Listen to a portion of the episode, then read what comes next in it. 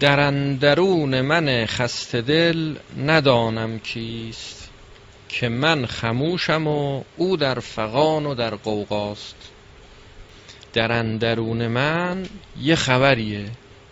غیر اون چرا که من تصمیم می‌گیرم فکر می‌کنم آگاهانه انتخاب می‌کنم برنامه ریزی می‌کنم تا بهش برسم. غیر این هدف یه هدف دیگه ای و یک حرکت دیگری به سمت اون هدف در درون من هست. شور و قوقایی برپاست.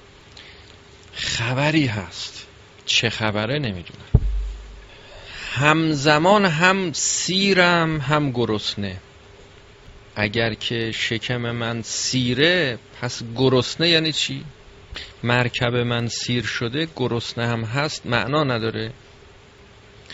اگر می‌بینی هم سیری هم گرسنه معلوم میشه شکم سیر شده مرکب سیر شده.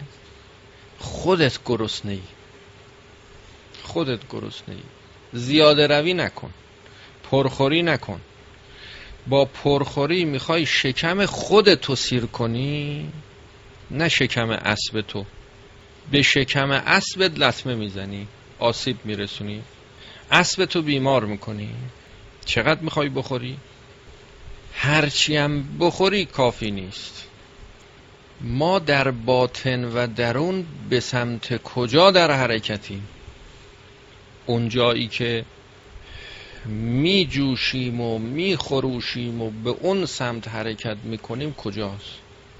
آیا همین خوردن و همین خوابیدن و همین زندگی مادی دنیایی اسب ماست.